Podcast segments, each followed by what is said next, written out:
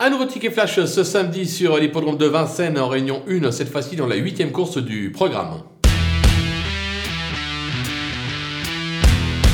Dans cette épreuve, on va pas jouer euh, la facilité, comme on dit. On va tenter un, 2 sur 4 avec euh, deux chevaux que j'aime bien.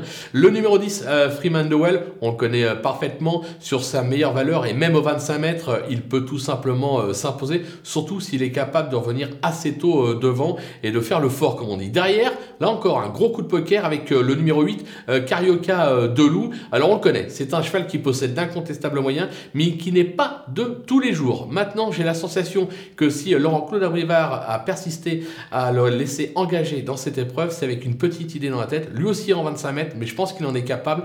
Le 2 sur 4 peut être sympathique à toucher.